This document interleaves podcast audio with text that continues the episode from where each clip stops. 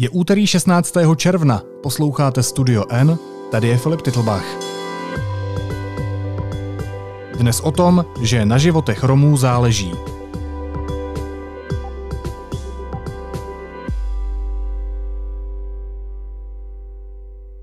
Nejen ve Spojených státech, ale v mnoha světových městech lidé demonstrují proti policejnímu násilí a rasismu. Ten se v tomto případě týká především afroameričanů.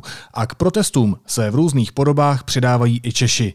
Někteří demonstrovali na staroměstském náměstí, spousta lidí vyjádřila sounáležitost s afroameričany přidáním černé fotky na sociální sítě nebo hashtagem Black Lives Matter, tedy na černých životech záleží. Já bych se chtěl v téhle epizodě v kontextu situace ve Spojených státech zamyslet nad tím, jestli podmínky, za které se celosvětově demonstruje, už fungují u nás – a jestli jsme se my sami vypořádali se systémovým rasismem. Dnešními hosty jsou redaktorka Jana Ustohalová, která se věnuje otázkám segregace Romů a vyloučených lokalit. Ahoj Jani. Ahoj, zdravím. A vítám tady taky sociologa Daniela Prokopa. Dane, dobrý den. Dobrý den.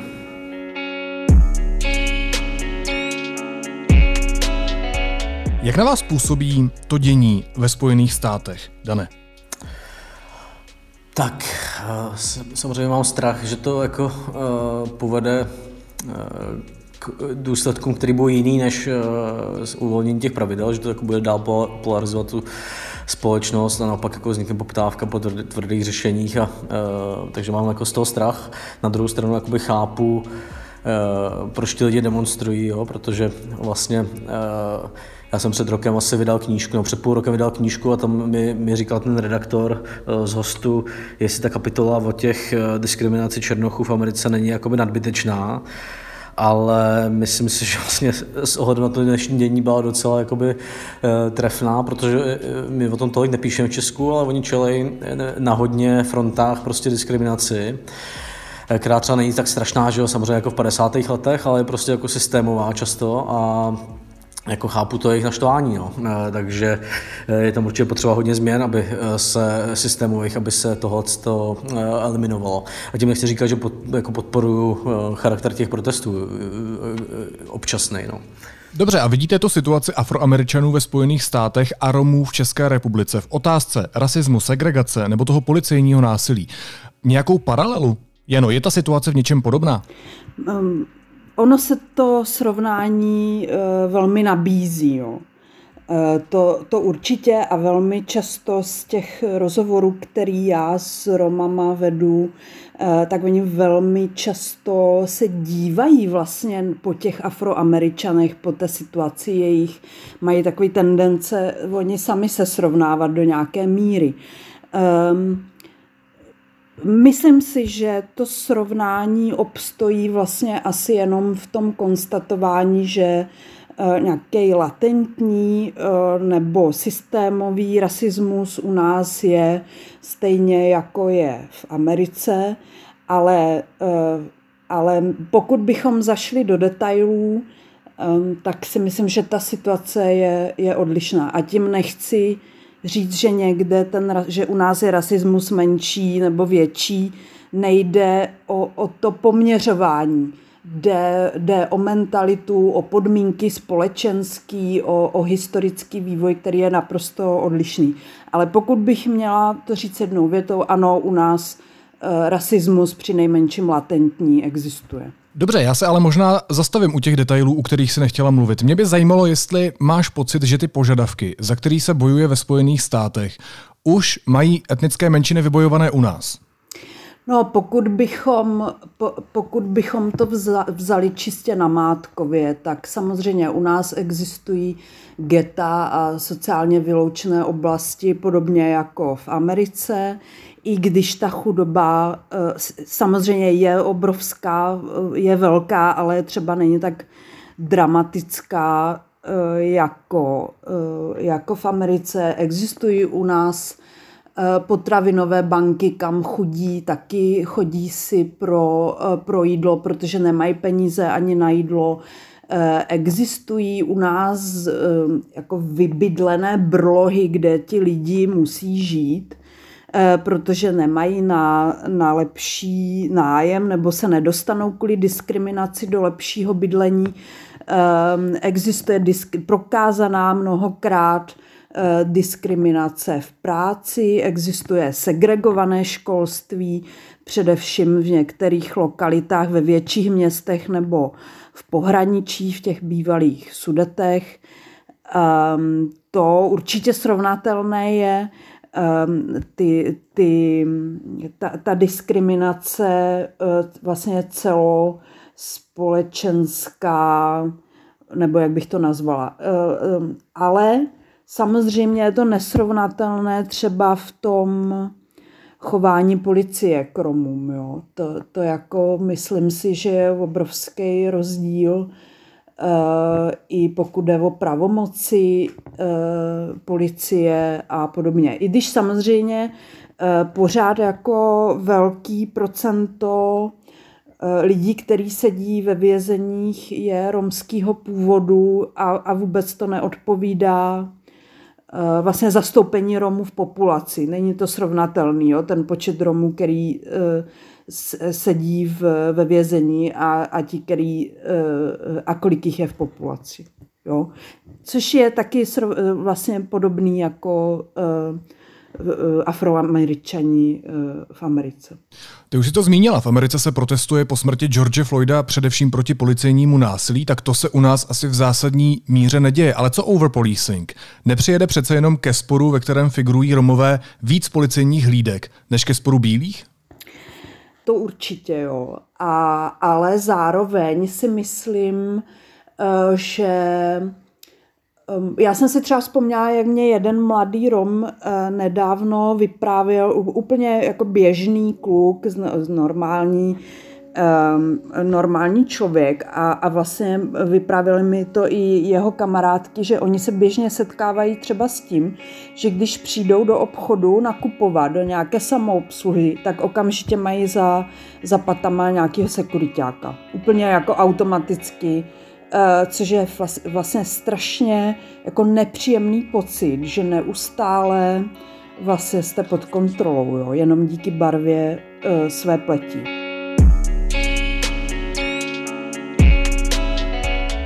To je samozřejmě podobný i v Americe. Uh, a zároveň my u nás samozřejmě už teda bohu díky neměli jsme dlouho rasovou vraždu. Jo to byla spíš záležitost 90. let, kdežto myslím si, že v Americe opravdu jako v některých státech je ta situace dost dramatická vlastně. Dané, jakou vidíte vy paralelu v té situaci Afroameričanů ve Spojených státech a Romů v Česku, nebo naopak, kde je podle vás ten největší rozdíl? Já bych řekl, že ten rozdíl je v tom, že eh, u nás je ten eh, sentiment proti Romům, takový ten rasismus jako víc zakořeněný v těch postojích běžných lidí. Že když děláme třeba, dělali jsme, dám příklad výzkum, který zkoumal dehumanizaci, eh, jak dehumanizuje menšiny, tam proto bylo pro takový sociální vědce z Penn State v americký, tak tam byla taková otázka, nakolik podle vás tenhle ten člověk je jakoby podobný člověku. Byla tam taková evoluční škála, kde tím se měří, jako nakolik se schopný dehumanizovat nějaké menšiny. Tak Češi ty Romy dehumanizují víc, než uh, Američani dehumanizují Černochy a Afroameričany.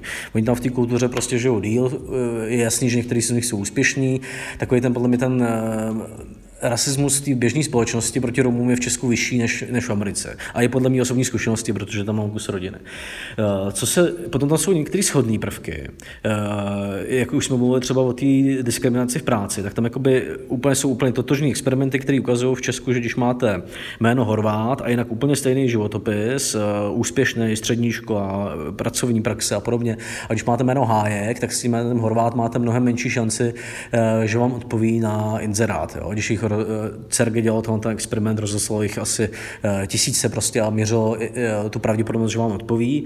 A jsou stejný výzkumy v Americe, které ukazují eh, na takzvaný, jako funguje, že funguje takzvaný vybělení životopisu.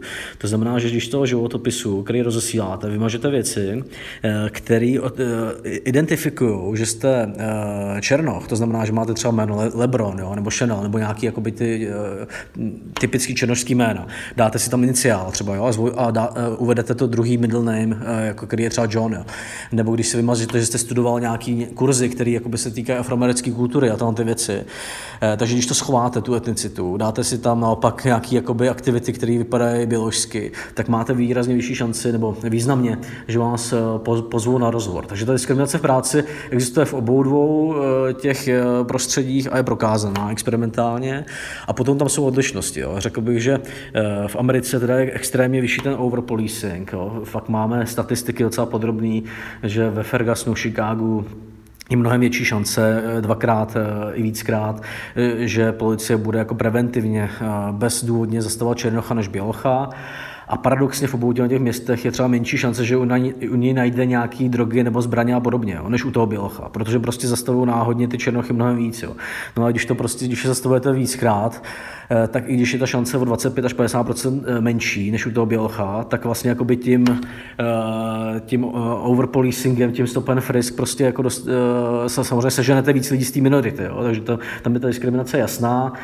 Je jasný, že víc eh, Černochů je prostě odsouzených za drogové delikty, ačkoliv eh, eh, jako podstatně víc než Bělochů. Oproti tomu, jak jsou zastoupený mezi uživatelema drog, jo, jakože mezi uživatelema drog jsou zastoupeny relativně podobně a, a, a černoši jsou prostě častěji odsuzovaný za, za drogové delikty, takže tam nějaký, nějaký, jsou tam jiný postupy k, k, k, tomu, jak se posuzuje držení kokainu a kreku, prostě jsou tam ty chudý komunity eh, tím tím prezekovaný. Takže tam jsou jakoby eh, v tom overpolicingu v šanci, že vás zastřelí policajti, že jo. Eh, jsou ty věci úplně nesrovnatelné, v práci jsou podobné. Řekl bych, co je u nás horší, je existence v těch segregovaných škol. V Americe taky ty segregované školy existují, ale většinou to jsou školy, které eh, jsou segregované, protože je segregovaný celá ta čtvrť. Jako jo. U nás existují školy, že prostě vám v Mělníku, eh, a to říkám příklad konkrétní, vám dají eh, základní školu ze spádovou oblastí, která zahrnuje radnici a ubytovny. Prostě, jo. Nasegregují tam ty děti. Jo. Takový příklad, ty, ty chudý, často romský, vyloučený. Takových příkladů je spousta a nevím, jestli v Americe tam myslím, že se na to dávají víc pozor, jako, aby to nebylo vytvářené systémově e, tam, kde není potřeba. Jo? A někde, někde ty děti mají větší, větší podporu v nějakých školách v New Yorku a podobně. Jo? Takže myslím, že v tom školství se často snaží víc než my. Teda, jako, no. Vy jste, Dané, narazil na zajímavý problém. Nakolik je ta segregace Romů v Česku spojená s rasismem a nakolik s tím, že je ten problém spojený zkrátka s chudobou a vyloučenými lokalitami? Jestli to teda nejsou spojené nádoby? No, tak jako asi je spojený, spojená s oběma. Jo.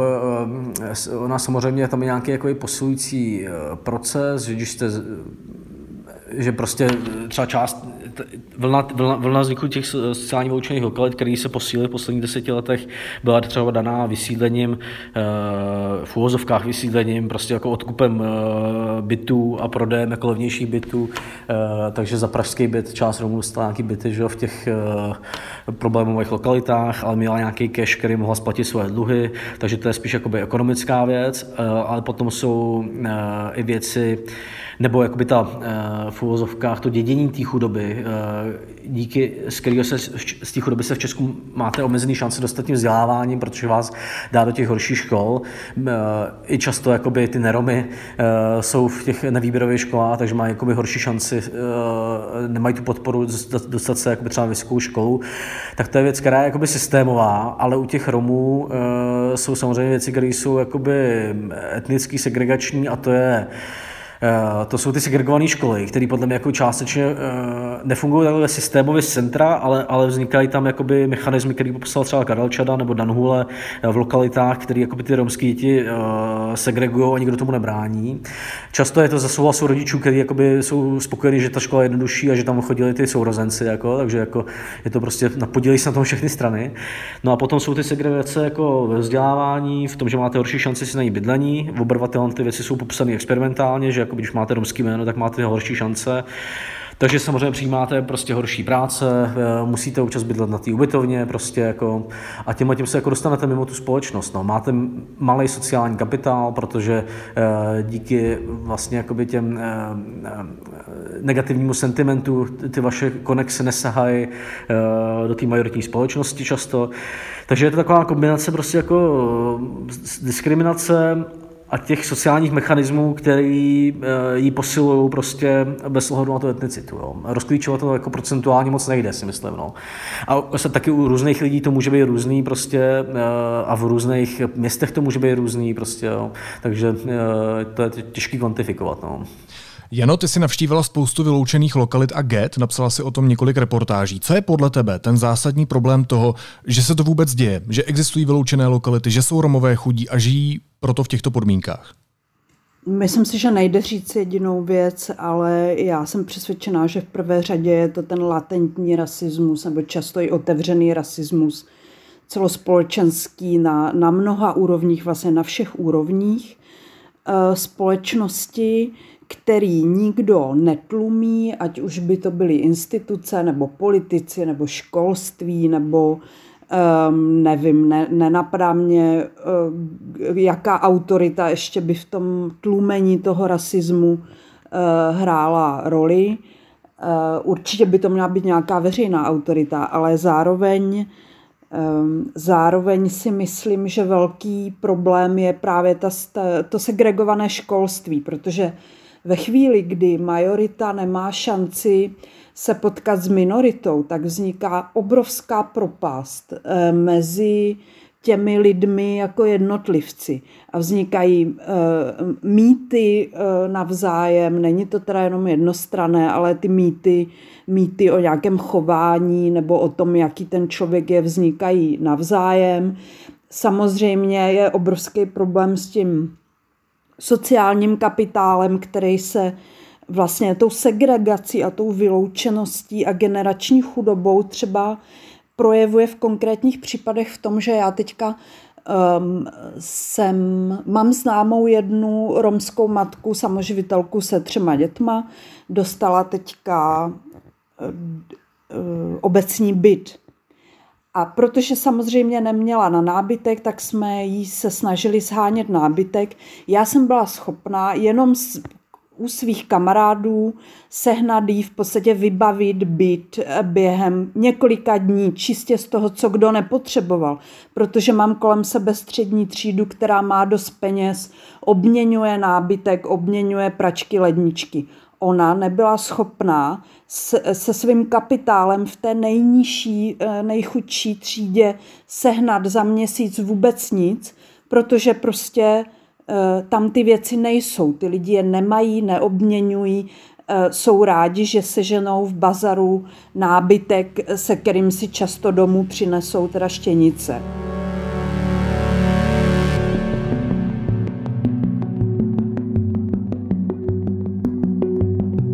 Takže to je jenom úplně jeden konkrétní příklad toho, jak se projevuje to, že eh, vlastně nemají sociální kapitál, se kterým nedosáhnou do té majoritní populace. Dál, české školství samo o sobě jako systém je přizpůsobený, založený na potřebách střední třídy a na motivacích střední třídy. To znamená lidi, kteří vyrůstají uh, v generační chudobě ty rodiny, pokud mají jenom ty rodiče, pokud mají základní vzdělání, tak v podstatě to dítě nemá moc šancí a na to zase existují výzkumy a statistiky, že pokud máte rodiče se základním vzděláním, máte násobně menší šanci, že se dostanete nad to jejich vzdělání, protože ty školy, eh, ten systém, tak jak je nastavený, nepomůže ani eh, ani talentovaným dětem z chudých rodin. Prostě ta bariéra je obrovská.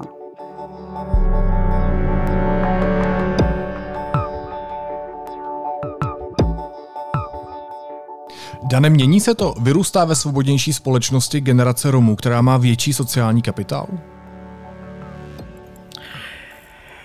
My to jakoby vlastně o, o, těch českých eh, Romech jako víme velmi málo, jo, protože na rozdíl od té Ameriky si často hrajeme na to, že ta etnicita jakoby neexistuje, takže eh, často se setkáte, že by se vůbec nemělo zkoumat, jestli jsou nějaké eh, školy segregované, protože se nedá určit, jestli někdo Rom a podobně. Ono to zní jakoby tak hezky, ale prostě jinak tu segregaci jako nepoznáte, než když se na to ptáte nebo se tím nějak zabýváte. Ale v těch, z těch vyloučených lokalitách je asi třetina, pokud vím, asi třetina českých Romů v nich žije, takže jako velká část prostě tvoří nějakou střední, nižší střední třídu, takovou, jako, která je roz, rozptýlená, prostě asi má horší podmínky, eh, ale, ale ten sociální kapitál může mít vyšší, jo, tak jako eh, já jsem měl sousedy dlouhou dobu, což byly prostě, eh, já jsem byl jejich, jejich sociální kapitál v podstatě potom, jo, takže, takže bych to nepodceňoval, kolik Romů je rozptýleno a jakoby prorůstá v té společnosti, má ten sociální kapitál už vyšší.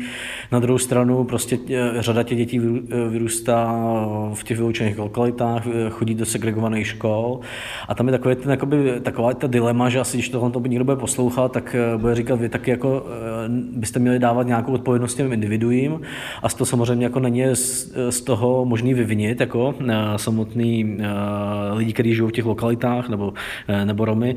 Nicméně jako to samozřejmě, když vyrůstáte v takové lokalitě, když vyrůstáte v nestabilní rodině, když vyrůstáte v, v tom sousedství, kde prostě všichni jsou chudí, nikdo nemá ten sociální kapitál, je tam častý jakoby užívání nějakých třeba návykových látek a podobně, tak vás to jako dítě ovlivní. Jako jo. A ty postoje nevycházejí, ty aspirace jako nevycházejí z toho, že byste si vymyslel. Ty se předávají mezigeneračně, předávají se z toho okolí a takhle vzniknou těch dětí, který, který potom jako potvrdí vlastně ten příběh o tom selhání a ten příběh potvrdí i díky tomu, že pokud se třeba snaží, že jo, dostanou tu střední školu, tak i tak mají podle těch experimentů horší šanci, že dostanou tu dobrou práci, takže vlastně mají menší předpokládaný zisk z toho vzdělání. Jo? Oni, oni stejně budou souzený částečně minimálně za to, že uh, patří k té problémové v uvozovkách minoritě. Jo? Takže vlastně mají předpokládaný nižší zisk z té individuální snahy, takže ta diskriminace se vrací Eh, té majoritní společnosti se vrací v tom, že limituje uh,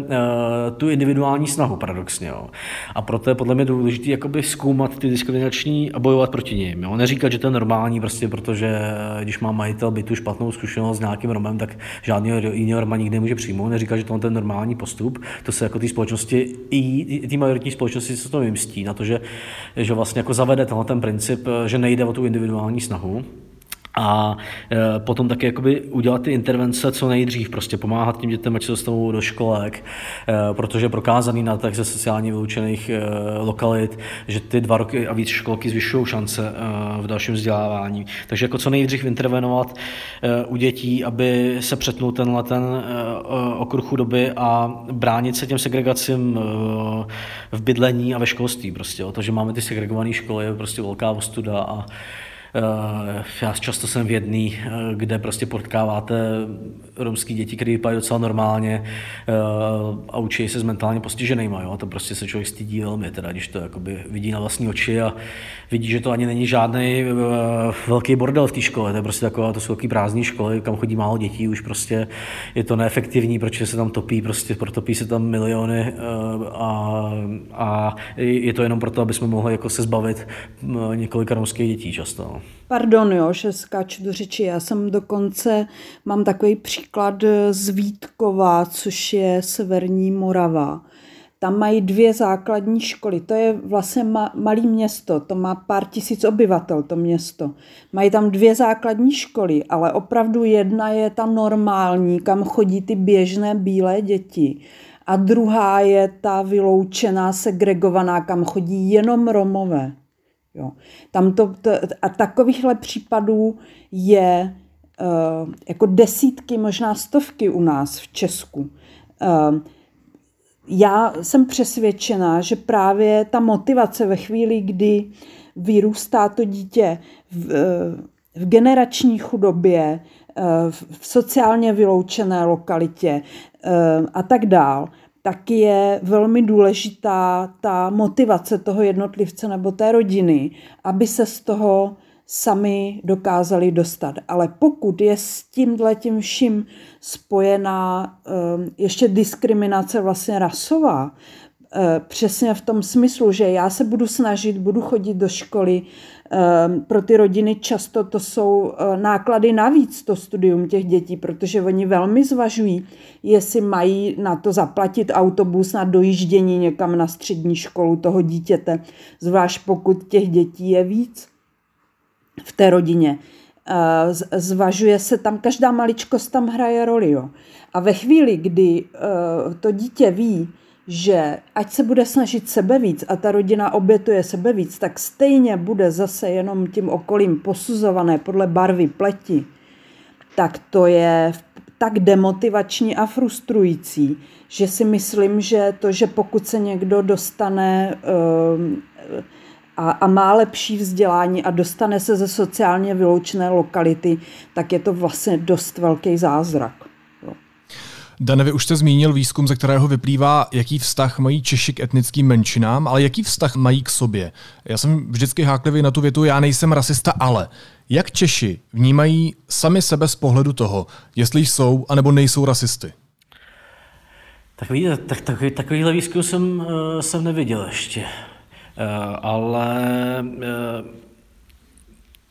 jako Některé ty autostereotypy Čechů eh, nejsou moc, eh, nejsou moc pravdivý, nicméně eh, na to, jestli si myslíme, že jsme rasisti, jsem teda jako výzkum neviděl. Myslím si, že by, nevím, jak by to dopadlo, to bych typoval prostě. Já bych k tomu, co jsme se bavili, jako dodal, že je nutný vytvářet ty pozitivní, jako omezit ty systémové, systémové diskriminace, omezit ty sociální, eh, ty sociální aspekty, které vedou k tomu vyloučení. To znamená, že nemáme fungující sociální bydlení, že prostě jakoby u těch lidí v těch rodinách to, to, to eh, se drží ta chudba díky exekucím, které jako protáhnou eh, i velkou chudbu na, dlouhou, na dlouhý období.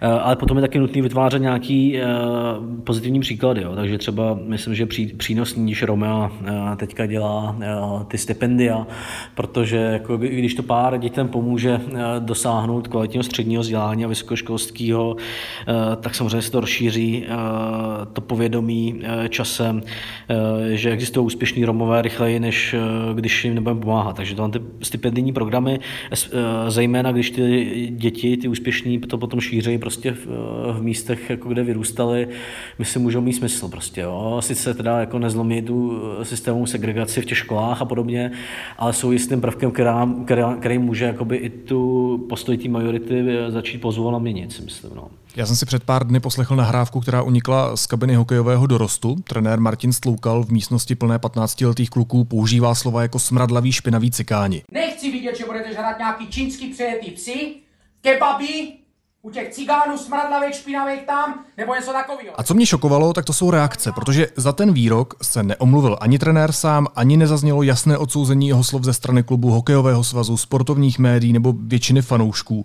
Já jsem se dokonce sám dostal na sociálních sítích do sporu se svými bývalými kolegy, se sportovními redaktory Českého rozhlasu, kteří mi tvrdili, že to rasismus není, že je to sport, že to takhle chodí a že já v tom vidím něco víc, než v tom je. Uh, tak by mě zajímalo, jestli to tak je, jestli v tom vlastně vidím rasismus, který v těch slovech vůbec není.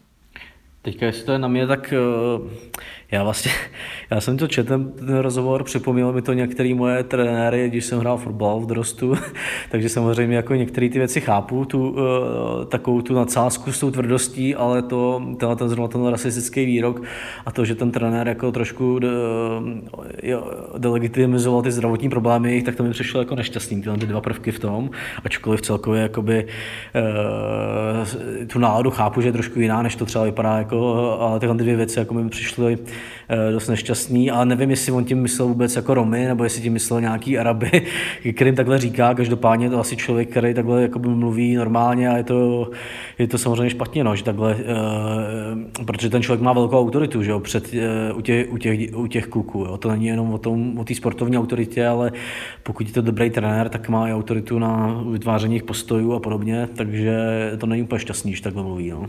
Máte pravdu, že je úplně jedno, jestli se mluví o Arabech nebo o Romech. Já jsem hrál uh, taky sport, hrál jsem florbal v Sokolově, hrál jsem i s Romy a nikdo o špinavých smradlavých cigánech nemluvil.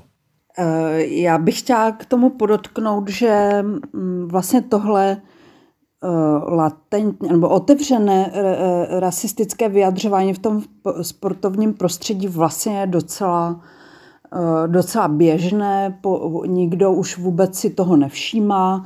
Já bych nechala vlastně asi úplně stranou to, že ten trenér, eh, tento konkrétní trenér má velmi blízko, je z okruhu eh, brněnského extremistického hnutí Slušní lidé. Jeho otec za ně kandidoval na, v komunálních volbách, to znamená, tam, to, tam, tam jako ty, ty vazby asi jsou jasné. Uh, druhá věc je, že já bych třeba nikdy se neodvážila vzít svoje děti na fotbal nebo na hokej, protože uh, to, to prostředí uh, a to, jak se chovají fanoušci, je tak toxické, pokud jde o nějaký rasismus, že to podle mě vůbec není vlastně vhodný pro normální lidi. Jo. Hmm, já zase jako myslím, že to nejde generalizovat. Jo. Já bydlím u Bohemky a tam ty fanoušci podle mě se takhle čas většinou nechovají.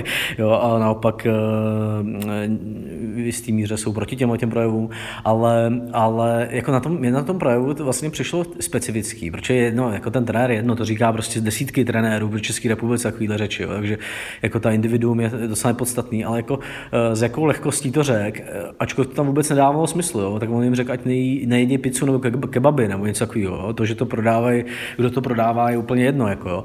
Takže to jakoby ukazovalo, jak často jsou um, ty Romové a další ty minority, které nemáme rádi, takovým jakoby svod, eh, svodidlem pro takový ten obecný hněv, jo, protože on byl prostě obecně naštvaný, že prostě nedodržují tu životosprávu, ale eh, jako eh, v tom významu ty Romové nebo ty Arabové nebo on vůbec nedávali smysl. Jo. Takže takže to ukazuje, jak často se stávají svodidlem toho hněvu, podle mě, a i v situacích, které s ním nesouvisejí. A může to ukazovat to, jak normální je tohle říct, tak jo, protože eh, Každý samozřejmě mluví, každý, každý z nás mluví o tom a tak, jak si myslí, eh, že je to přijatelný pro ostatní. Jo. Hrajeme nějaký role člověka, který se vyjadřuje tak, aby byl buď to konformní, anebo nějak přijatelně nekonformní, aby to bylo zajímavé. Takže to spíš vyjadřuje o tom, že v tom prostředí je to asi normální a že jako vůbec v české společnosti je takhle mluvit normální. Jako, proč předpokládáte, že to bude sdílený postoj? Jo? Takže to vlastně to, že předpokládáte, že to je sdílený postoj, taky to neustále uchovává uh, v, tom, v, tom, v tom diskurzu, no, uh, tohle, tohle takovýhle projevy. No. no tak tam ten výraz posloužil jako slovo s negativní konotací, kde slovo cikán mělo zapříčinit, aby kluci nejedli nezdravě. Ale pojďme to schrnout. Můžeme explicitně říct, že v Česku existuje systémový rasismus vůči Romům? Já za sebe si myslím, že existuje v některých oblastech, a že systémový eh, existuje v, tom, v části vzdělávání. Jako netýká se to všech dětí, ale v části vzdělávání. Eh, a že jinak to jako není systémový rasismus, ale možná je to, eh, je to eh, jakoby absence boje proti tomu, proti diskriminaci. Jo? Že jakoby nikdo neřídí prostě diskriminaci na trhu s bydlením jo? a podobně, ale prostě berem to jako normální věc a ignorujeme to. Takže nevím, jestli to je systémový rasismus, ale je to, je to nějaká diskriminace, kterou jsme se naučili ignorovat prostě. Jako no. A myslím, že v té Americe tak existuje víc jakoby, takových doložitelných, možná, že mají lepší data uh, systémových uh, projevů rasové diskriminace, jako pořád, no, ze strany policie a podobně. Jani, ty to vnímáš jak? Ano, já si myslím, že to tak je. Um, myslím si, že uh, existuje v některých oblastech systémová diskriminace, ale především, a to je velký problém, se nepracuje na tom vztahu majority a minority. E, nepracuje se, nepracuje se na frustracích, nebo s frustracemi obou těchto těch skupin nejsou žádné náznaky nějakého obecného zbližování nebo porozumění, snaze porozumět té druhé skupině, nemluvit o nich jako o cikánech, ale jako o jednotlivcích, individuích s nějakou empatií, ehm, což se mně zdá, že je základ, na kterém potom by se mohlo dát stavět eh, dál a, a postupně bojovat nebo ubírat na té diskriminaci někde i institucionální. A ještě poslední otázka. Vy jste říkal, Dane, že je u nás problémem absence boje proti diskriminaci. Tak mě zajímá jednoduchá otázka. Proč se v Česku nedemonstruje proti rasismu vůči Romům? No, řekl bych, že je to tím, že tvoří výrazně menší minoritu než v té Americe. Jako. Řekl bych, že, že jsou prostě jako symbolicky vyčleněný z té společnosti víc než v Americe, že jako ne, eh, kromě nějakého jednoho případu prostě seriálu Most, tak prostě se neobjevují uh, příliš nějaký populární kultuře, jako rozně bych řekl, že kdybyste spočítali postavy všech českých filmů a seriálů, tak budou tvořit méně než ty 3%, nebo kolik by měl, jako by měli reprezentativně tvořit, jo. Takže jako vlastně jsou symbolicky vyčlenění, uh, nej, nejsou, nemají podle mě asi takový konexe do té majoritní společnosti, jako mají prostě černoši v Americe, jo, takže prostě v Americe každý, nebo řada lidí aspoň jakoby eh, do jisté míry zná eh, osobně nějakého Černocha. Tady bych řekl, že jakoby je to spíš podle mě výjimkou pořád, ačkoliv ty data podle mě nemáme. Eh, takže jako jsou vyčlení, jejich míň jsou vyčlenění, takže nemají jakoby ty spojence v té majoritní společnosti. Na druhou stranu taky potom tam jakoby, uh, pořád jako upozorňuji na to, že v té Americe jako víc věcí, které jsou jakoby alarmující uh, v té historii. Tam jako velký, u nás taky samozřejmě Romové, že prošli holokaustem uh, a, a, a, a mají jakoby řadu nespravedlností z minulosti, jo, ale, ale Černoši v minulosti samozřejmě mají obrovské nespravedlnosti, které si táhnou z otroctví, ale nejenom, nejenom z toho doby otroctví, ale z dob třeba první poloviny 20. století, kde, kde se udály jako tak strašné věci, jako je zničený ty Black Wall Street eh, v, v Tulse, eh, kde prostě jakoby Běloši zničili prosperující černovský čtvrti, prostě jako srovnali ze zemí takřka a to jsou jako věci, které eh, jsou v té Americe strašně živý, jako tyhle ty nespravedlnosti, že i když se dostali k tomu majetku a k tomu bohatství, tak vlastně jim bylo odebrané, prostě ještě v 20. století. A, a je tam prostě kultura toho protestu od 60. let, který se taky nějak vytvářel. Tak jako dlouhou dobu ten eh, aktivismus neexistoval v Americe, ale už prostě uh, má nějakou jako velkou historii, takže to je jako takový nějaký konglomerát prostě těch, těch důvodů, jako no, bych řekl zhruba. Taky, a nech, nechci být moc dlouhý, ale řeknu poslední věc, Černoši bych řekl, že ještě víc než Romové v Česku jsou vyčlenovaný z nějakého politického procesu, protože jsou jako výrazně uh, zasažený nebo znevýhodněný některými volebními zákonama a to už je to, že třeba jako v Americe v řadě států nemůžete volit, když spácháte nějaký trestný čin, byť třeba dostanete podmínku, tak nemůžete volit. V některých státech je to třeba do konce života, nebo dokud, dokud nejste nějak pardonovaný. Uh, takže asi 6 milionů, čern, 6 milionů Američanů nemůže volit, řada z nich je černochů. Uh, oni jsou poškozovaní dalšíma prostě uh, věcma v, tom, v těch volbách volbách, jako je nějaký gerrymandering, eh, rozdělování okresků, aby měli menší volbu hlasů ve volbách do Senátu e, mají menší váhu hlasů, protože tam mají velkou váhu takový ty ma- malý eh, běložský státy. E, ve volbách prezidenta prostě teďka vznikla nová simulace, že vlastně Donald Trump pořád může jako docela dobře vyhrát, přestože prohraje na počet hlasů, ale vlastně demokratický kandidát takřka nemůže v dnešní rozdělení té Ameriky vyhrát tak, že by vyhrál přes tu mapu, přes to Electoral College, ačkoliv prohraje na ty hlasy. A i v té Electoral College, v tom rozdělení těch států, jak dávají ty volitele tomu prezidentovi, mají prostě větší uh, váhu hlasu uh, rurální bílí voliči než černožský volič. Jako, jo. Takže, uh, protože jakoby ty swing states jsou právě často takovýhle na tom Midwestu, uh, ty rurální bílí. Uh, takže a, a ve swing states, uh, jako je Florida, jsou naopak černoši vyřazený z toho volebního práva uh, díky tomu spáchání trestných činů. Takže tam je spousta jako věcí ve volebních uh, zákonech a ve fungování voleb, který snižují jejich možnost eh, to změnit jakoby normálně volbama. Jo. To bych řekl, že jako, eh, či, ta Romové taky nezmění, protože jsou zase 3%, ale ta frustrace z toho, že nemáte prostě legální ty demokratické možnosti, vaše na tu změnu jsou limitované sérii těch opatření, které já jsem řekl asi čtyři, ale jako jich ještě víc, eh, tak vlastně jako by vás vede k tomu protestu samozřejmě, když nemáte ani jako legitimní, nebo vaše legitimní možnost to změnit je limitovaná oproti třeba naštvanému běložskému voličovi, který je taky naštvaný oprávněně na něco, ale ta jeho možnost se změnit jako volebním, volebním procesem je výrazně jednodušší. Jako. Jano, jaký je tvůj pohled? Proč se Češi nesejdou na Staromáku a neprotestují proti rasismu vůči Romům? Myslím si, že jednak protože jim to nestojí za to, protože Romů je málo, dneska je jich u nás podle těch odhadů zhruba 200 tisíc, jestli to říkám dobře. Um, sami Romové jsou velmi, ta, ta jejich eh, politická reprezentace nebo její intelektuální reprezentace jednak je malá, jednak je velmi roztříštěná. Ne, myslím si, že by velmi pomohlo, kdyby dokázali se nějakým způsobem sjednotit a, a mluvit nějakým jednotným jedním hlasem Romové, což ty pokusy jsou celých 30 let, ale vlastně nikdy to nedopadlo.